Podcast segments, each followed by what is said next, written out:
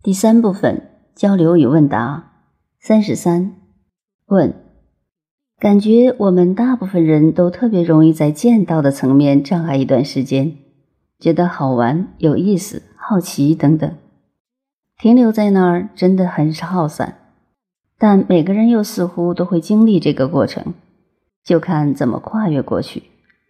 感觉真的只能靠自己的心性。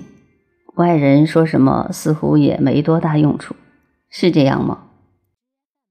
答：关于在中间层次的执着停留，有时候觉得挺好玩其实，当你有大愿的时候，中间所有过程，你想怎么玩就怎么玩。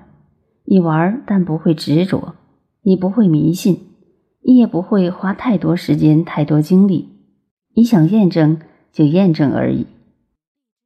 只有把最高境界当成目标，你在中间层次跟任何大师见面的时候，你都会喜悦的接受，但你又不会迷信，你不会有压力，你会尊重他的存在，你不会被他控制，他都是你成就的助缘。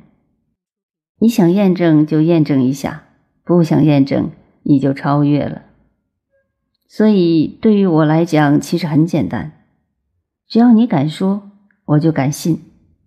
你说出来你的实践，其实就是我的实践。我一生的时间能实践的事太有限了。我相信另一个人的实践，他的实践就变成我认知的一部分，能帮我超越我的认知障碍。所以我不需要花我的生命去做所有的实践。当我相信所有人的时候。我活得很自在。